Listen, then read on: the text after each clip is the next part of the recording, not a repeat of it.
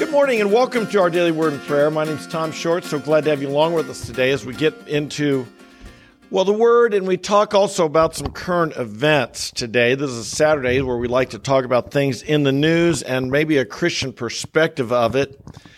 This morning, dare I say, our nation I think is in some um, troubled waters, some uh, uncharted territory with the indictment of former President Donald Trump. And I thought long and hard this morning about should I even talk about this? People come here on Saturdays often wanting to know what I think about things that are happening in current events and uh, in the news. And they don't know what sources to trust, and they put some trust in me. And uh, with a lot of people, I do have some credibility. And yet I realize that whenever I talk about this topic, I risk losing more friends than making new friends. I risk uh, people saying, "Tom, don't drink the Kool-Aid. Don't you know? Don't take sides." And this can be dirty business. And I realize we live in a fallen world. We're talking about fallen people. We're talking about people who are not followers of Christ, and there's uh, good in them and bad in them, and some good things people do and some bad things people do, and there's a lot of uh, there's a lot of emotion, a lot of emotion when it comes to speaking about our political situation, our president, particularly our former president Donald Trump, and so it, in a lot of ways it'd just be easier not to touch this subject It'd be easier, you know, I would have friends advise me of that and warn me just stay out of it. Tom, we love it when you teach the Bible. Don't touch on current events. And then I have others who say, Tom, bring it, bring it, bring it. We need to hear. I wish others would speak up more. There's something happening in our country, something happening in our nation now. We need to hear the voice of our spiritual leaders not just our not just people who comment from a secular point of view but we need to hear from spiritual leaders so all that being said, I do have a couple comments, and I hope that you will take these and consider them. And I'd even like to bring out something that my guess is you haven't heard anyone talk about, but I think it's it's maybe the one of the most important things that should be said. But I'm going to save that for just a moment from now. Okay, so hang with me to the end, and I think something uh, needs to be said here that I hope to be able to say it. Let's pray for just a moment. Lord, I pray for your guidance and your help and your and your the filling of your Holy Spirit that anything I share here would be wise and uh, help bring light to the situation and that you would help each of us to uh, receive and consider things that are being said. I ask in Jesus' name, amen and amen. In Scripture, it says, He's told you, O man, what is good and what does the Lord require of you but to do justice, to love kindness, and to walk humbly with your God. One of the great blessings of America is justice. We are governed by law and order. We strive to have a justice system that is blind. No one is above the law, but no one is to be persecuted by the law. And this would be the standard we strive for that Lady Justice is blind. And it goes both ways that no one should be above the law, no one should be immune. If they break the law, they should be held accountable. At the same time, no one should be persecuted by the law. No one should be uh, found, as in the old Soviet system, where the guy once told Stalin, his chief investigator, whatever, criminal guy, Show me the man, and I'll find you the crime. And we don't want that either. That is that would be tyranny. And so what we have here today is a system where President Trump, former President Trump, has now been indicted. It's never happened before. Never before have we had a former president indicted for a crime in which he will now need to stand trial. And it, it, most likely, unless the judge throws it out, he'll need to stand trial. Now, keep in mind a person's innocent until proven guilty. And keep in mind that all this is is a grand jury. And remember, in our civic, remember the civics. In a grand jury, the defendant and his attorneys do not have the opportunity to present evidence. All that's presented is the prosecutor presents evidence. The jury says, yeah, you might be something there. Let's bring a charge against him. And that's all that's happened. There's been no opportunity yet for a defense against those charges. So that's how our court system works. Now that the charge has been brought, the indictment has been made, the, there, there'll be motions, a court date will be set, and then he'll have the opportunity to defend himself. And keep in mind, in our system, a person is presumed innocent until proven guilty beyond all reasonable doubt. And indeed, Donald Trump should be provided that uh, same privilege as we'd want anyone else. The charges against him are pretty serious. And we and and those of you who like those uh, uh, your favor of Donald Trump, voted for him or or think he's being mistreated, we should keep in mind the charges are pretty serious.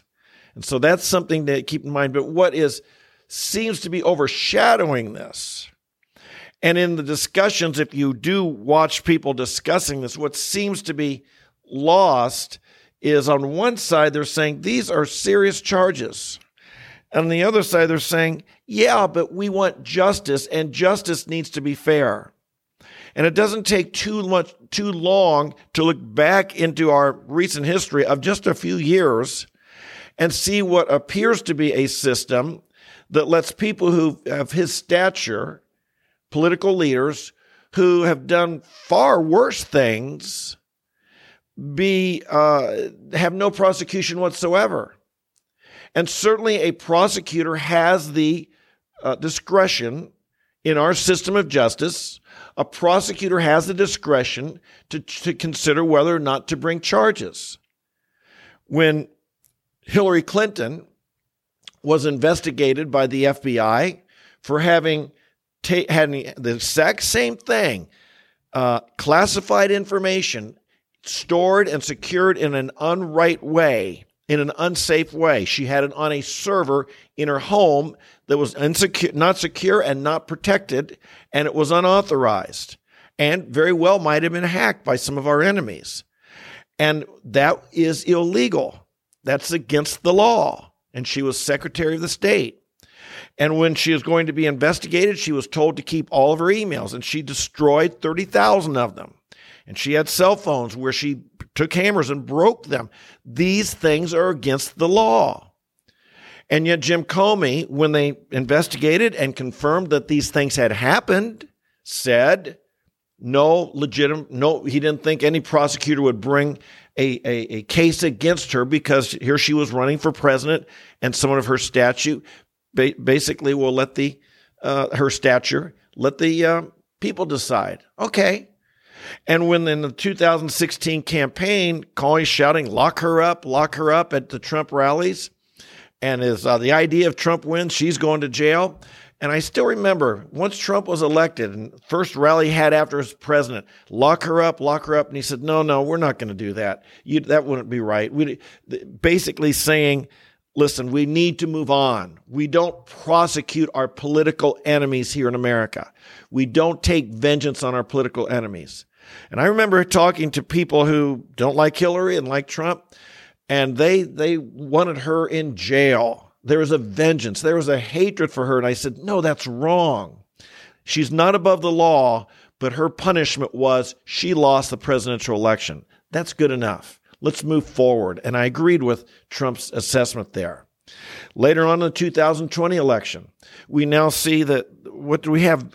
Uh, the FBI concocting information and, and taking information they knew was false of, Trump conclu- colluding with the Russians. And we now know it came from the opposition campaign. It was opposition research.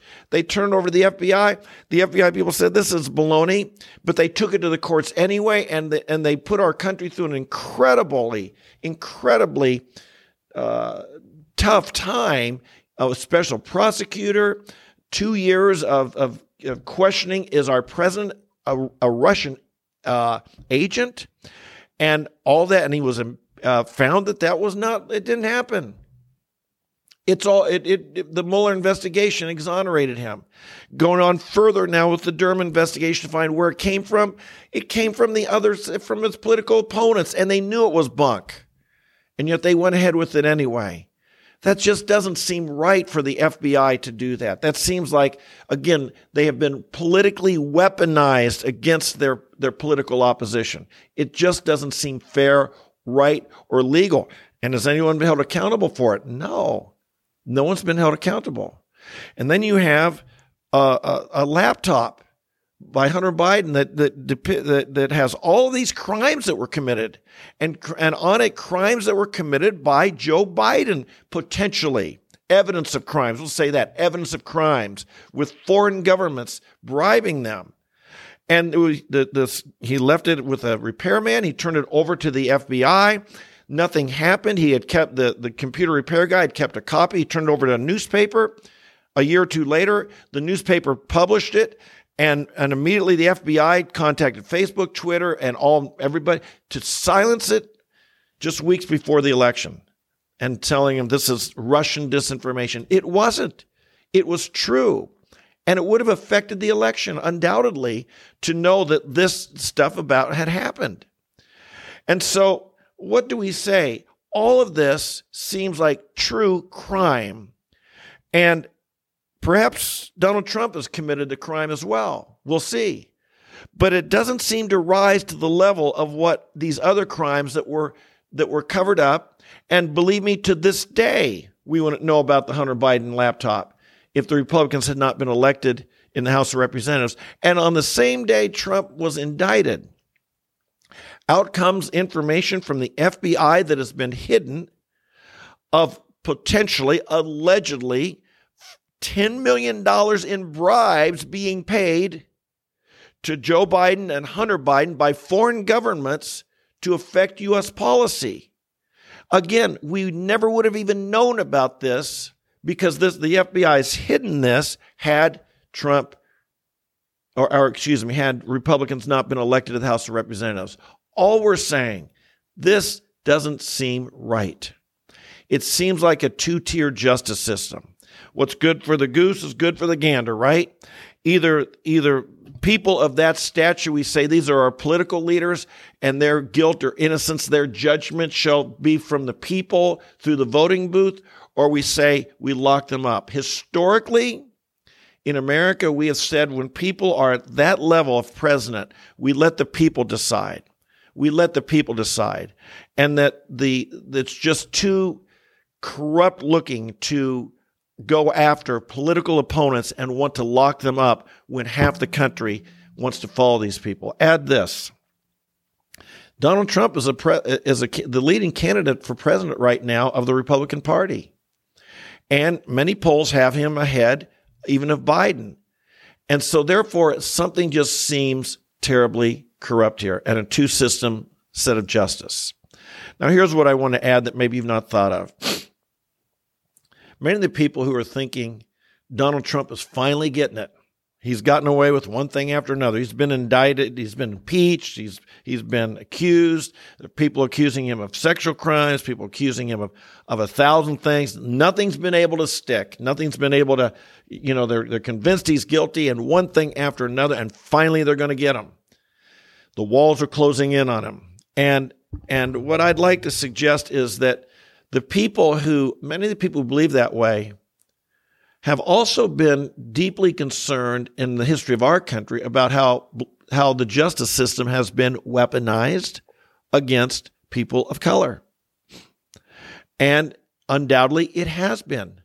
And that concerns all of us. We want a justice system that does not prejudge people based on your color, your religion, your politics, or anything else about you. And we've had a history in our country of our FBI that has targeted people largely because of their political or racial, uh, their, their politics or because of their race. When O.J. Simpson, when the evidence was overwhelming that he'd killed his wife, and indeed he'd all but acknowledged it, and yet was found not guilty by a jury, uh, white America was in shock. How could this be? This guy murdered his wife and another and another fella in, in a brutal way, and a jury finds him not guilty. And it was kind of a wake up call that a lot of people in America, a lot of people in America think the legal system is is rigged against them, and they're bitter about it and they're angry about it. And this was their chance to make a statement that we're not going along with that legal system anymore. And it was a shocking moment in American history, a shocking moment. And it was a wake up call. And indeed, many, dare I say, sadly, in the black community, many believe they will never get justice, so they will not cooperate with the police. They won't be a snitch. And what do you have as a result? You have places like Chicago where murder after tons of shootings and murders every weekend. Why? They won't go to the police. It's retaliation. It's, it's you killed us. We're going to kill you. You killed these people. We're not going to work with the police. We're not going to let a higher authority bring justice. We have rejected that, and now we're going to bring it ourselves. And sadly, there's a lot of people in America who feel that way up in the black community feel that way about our police. Not all, but a lot.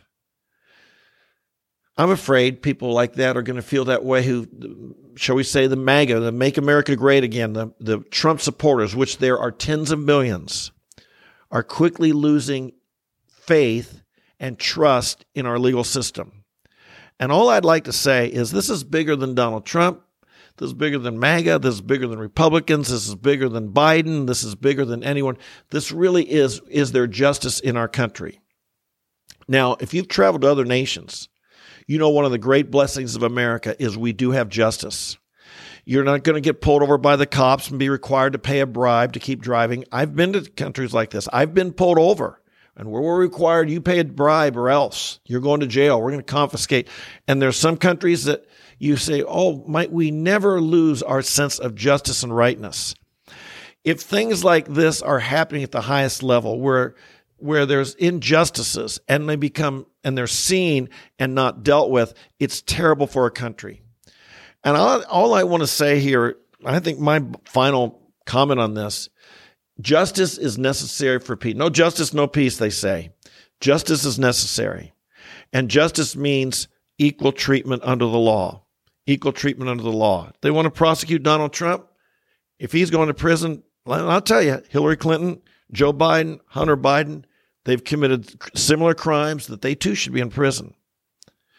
Either that or we say people at that level politically, it's a corrupt thing. It's, we don't weaponize against our political opponents.